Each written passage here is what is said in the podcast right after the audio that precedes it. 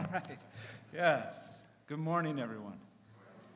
I, f- I feel a little bit like the second string quarterback who's been called off the sidelines. So I got a call last night from Jay and asked me if I heard about Pastor Matt, and I was, no, I hadn't. And so he said, Well, would you be able to speak? And I said, Sure, I can do that. So I got out my files of old sermons and I dusted one off, and uh, I did this one back in 2000. So it's, it's dusty, um, but its message is timeless because it comes from God's Word. And so, um, let me pray. Father God, we thank you so much for your Word. Thank you for the chance to worship you this morning, Lord. How wonderful that is. To be able to stand in your presence and sing songs of your faithfulness, your love to us. Lord, we lift up Pastor Matt to you now.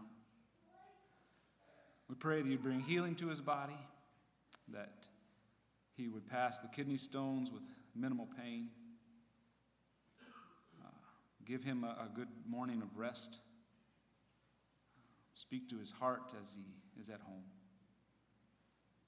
Speak to our hearts this morning as well, Lord. And thank you for your word and its timeless message to us. In Jesus' name, amen. Well, if you have a Bible, um, or grab one from the chair in front of you, we're going to be in Revelation this morning. Revelation chapter 3.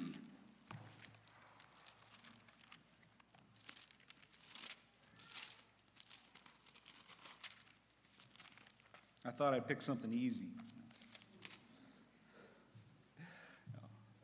Revelations chapter 3. I've gotten to that point where I, I need cheaters to read the small print in my Bible. My kids say I'm getting old. Revelations chapter 3, starting in verse 7.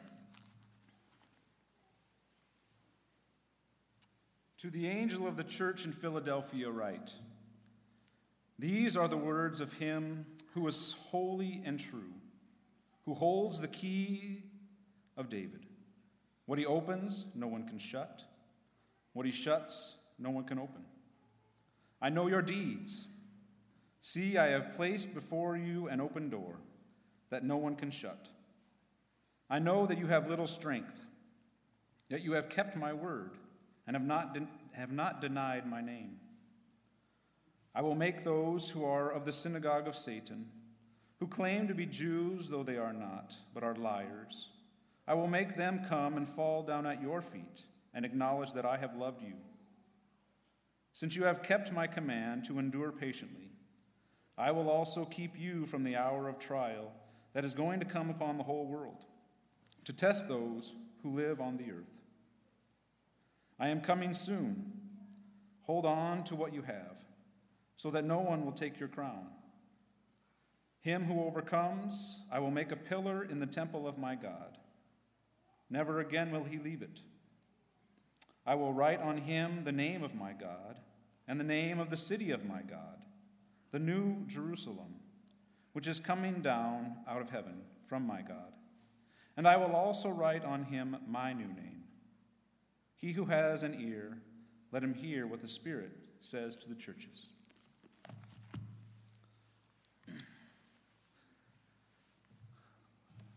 Philadelphia was a small city uh, compared to Ephesus or, or Corinth. It was smaller in prosperity, smaller in productivity, uh, smaller in prestige. But despite its smallness, it was strategically positioned to have a major impact. And in real estate, there are three important things you want location, location, location. And Philadelphia had all three of those. Because of its location, all the information, all the messengers that traveled from one place to another had to go through Philadelphia. Ancient travelers would pass through Philadelphia on their way to other destinations, And so it became known as the Gateway to the East.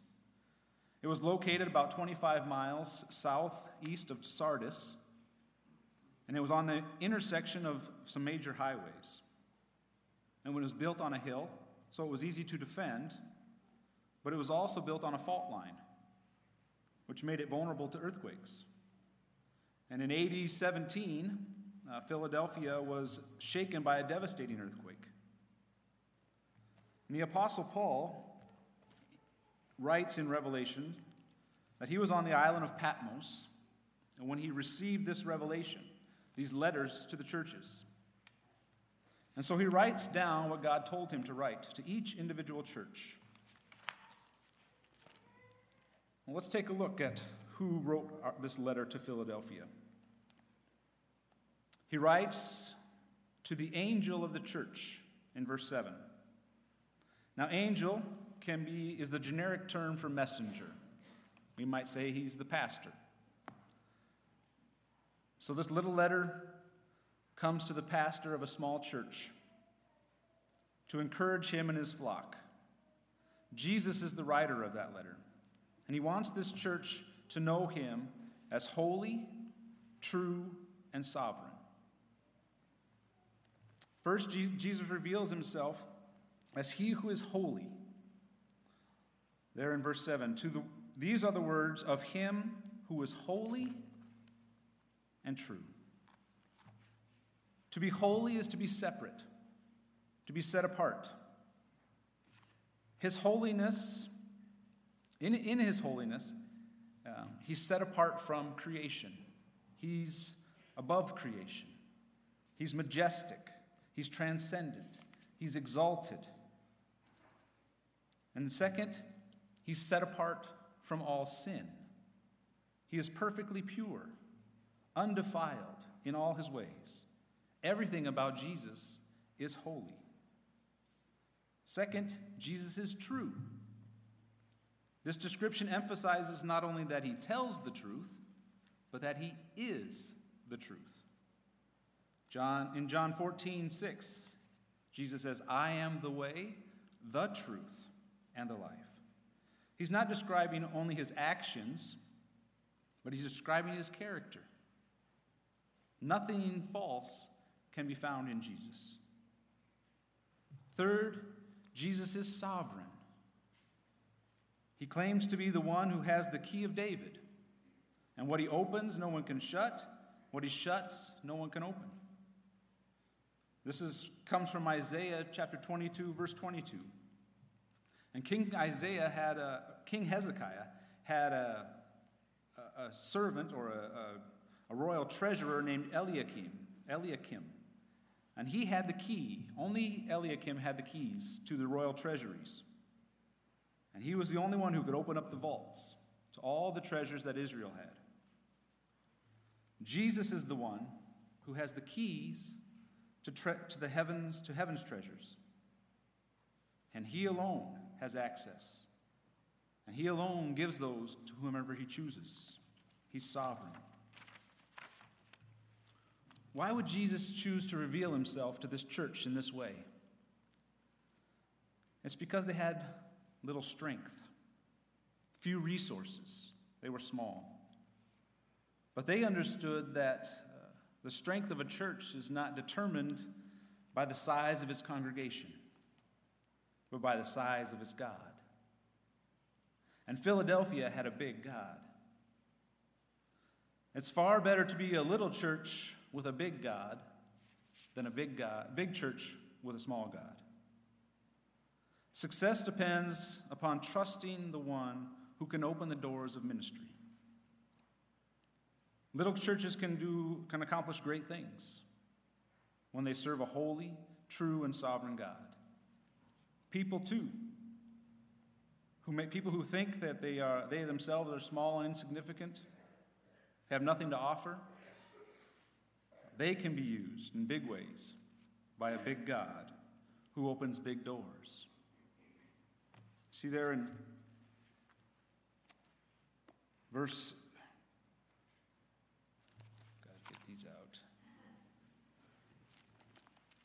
in verse 8. See, I have placed before you an open door that no one can shut. Wow. That's a blank check, huh? God opened a door for this little church, and nobody can shut that door. He knows their deeds. Philadelphia is the only church that God has nothing that Jesus has nothing bad to say about. He knows us better than ourselves. We know ourselves. Revelation chapter 2 verse 1 says that he's walking around our lampstand. In other words, he's present. He's taking note of our deeds. He attends every meeting. He knows every heart. Nothing can be hidden. He had placed before Philadelphia an open door. Possibilities for this little church were endless. They just needed to be faithful and walk through that door.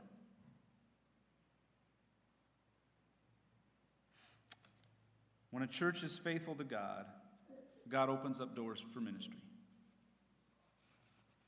Faithfulness is the key that unlocks the door to an unlimited tomorrow. And at the heart of faithfulness is faith faith in a sovereign God, a big God. Jesus says a few things to this church to encourage them. First, Jesus says that they have little strength. And you might sound that might sound like a not an encouraging thing for this little church. It's just a statement of fact. He says, I know you're small. Compared to the other churches that Jesus wrote to in Revelations, they were the smallest.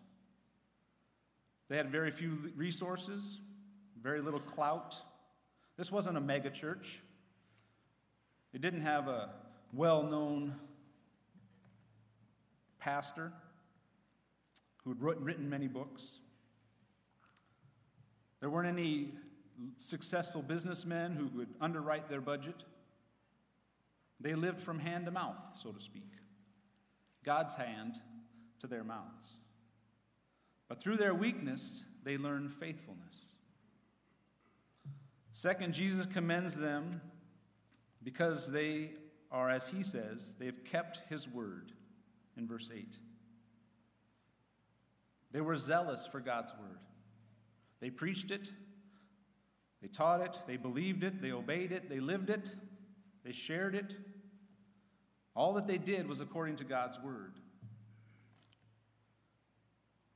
Here at Elam, we know the importance of God's word. And we stand upon that. Third, they have not denied his name. They were not ashamed of the gospel. They were 100% sold out to Jesus. And they boldly spoke about Christ to anyone and to everyone, even in the face of opposition. And they faced opposition. Whenever God's people start to move forward, there will be opposition from the evil one. The devil does not want the gospel to be shared, and so he's going to do whatever he can to stop it. And this is what happened to the church in Philadelphia. The church in Philadelphia existed during a time of, in history when there was severe persecution of the early church.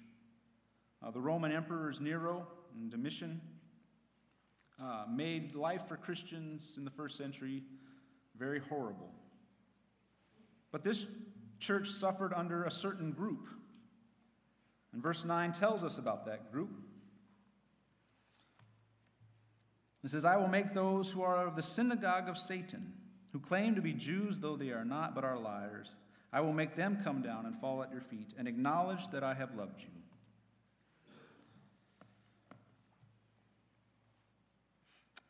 In Philadelphia, there was a group of Jews who claimed to be the true sons of Abraham, but they weren't. Uh, they professed faith in God, uh, but they were liars. They claimed to have Abraham as their father, but in reality, Satan was their father. Jesus calls them the synagogue of Satan. And these Jews were persecuting the church, they were spreading lies and causing problems. And Jesus knows exactly what this church is going through. He went through it with the Pharisees. They plotted to kill him. They tried to discredit him, telling them telling that he was demon possessed. They were trying to trap him. Always trying to trap him. Jesus knows the trials that we face. Isn't, isn't it comforting to know that our God knows what we're going through? And Jesus promises this church that he will keep them from the hour of trial. No other church was promised that. In fact, the church in Smyrna was told that they will experience more trials. At the close of this letter, Jesus makes some incredible promises. In verse 12, he says that the one who overcomes will be a pillar in the temple. And in ancient times, great people who accomplished great things would have a pillar set up in their honor, and their name would be inscribed on it, and a, record of their accomplishments, so that the coming generations would know and remember them.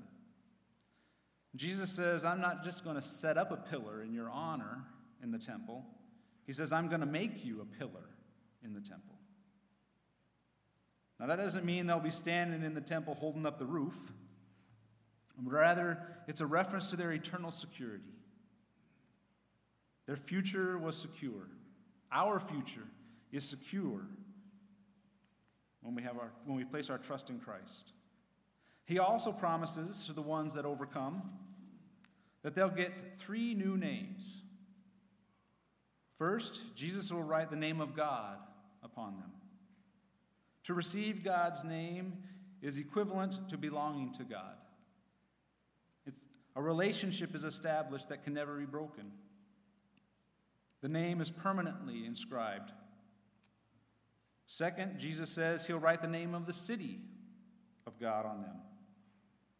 Overcomers will receive the rights of a citizenship, citizens of heaven.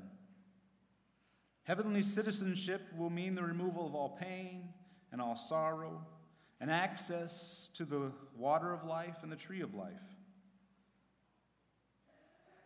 It means reigning with Christ for all eternity. And finally, Jesus says he'll write his name on them. And this emphasizes a new relationship that we enter into. It also symbolizes our exposure to Christ's full glory. We will see him in all of his majesty. Jesus closes this letter with a familiar ending He who has an ear. We're reminded to pay close attention to Christ's words. Jesus is the speaker and the Spirit is calling out to every church and to every believer to hear and do nothing is the same as not hearing. Our faithfulness in small matters will open doors of greater opportunity. If we are faithful with a little bit, Jesus will entrust to us great things. No church is limited by its size. We're only limited by the size of our God. Faith in a great God opens great doors. So, how big is your God? Do you have faith in a big God? I have faith in a big God. We just finished uh, our capital campaign, and uh, for that new for the new building, I want to say thank you to all of you who gave. It's an incredible that we raised the amount of money that we raised. But it's not over, hasn't ended. If you didn't have a chance to give, or you're still thinking about it, I want to encourage you to do so. Step out in faith and watch God open up some big doors. Satan doesn't want us to build the church over there. We've experienced some trials here at the church. There's going to be more. But our God can handle it. He's a big God. And if we place our faith and our trust in Him, we can handle it. It can happen. My God is big enough to make it happen. How big is your God? There's a children's song that many of us sang while we were young, maybe in vacation Bible school. It says, My God is so big, so strong, and so mighty. There's nothing my God cannot do. You remember that? Why don't we sing that? My God is so big, so strong, and so mighty. There's nothing my God cannot do. My God is so big, so strong, and so mighty. There's nothing my God cannot do. Amen. Let's pray. Thank you for being a big God, Lord. Thank you for opening up a door for us here at Elam to extend our ministry to a new place. Give us the faith to walk through that door, Lord, to trust you. Lord, we know that there will be trials. You said that in your, your word. But you also say, take heart, because you've overcome those things. Help us to be overcomers, Lord, so that you can write those names on our hearts and our lives. Thank you for all you do for us, Lord. And it's in your precious holy name I pray. Amen.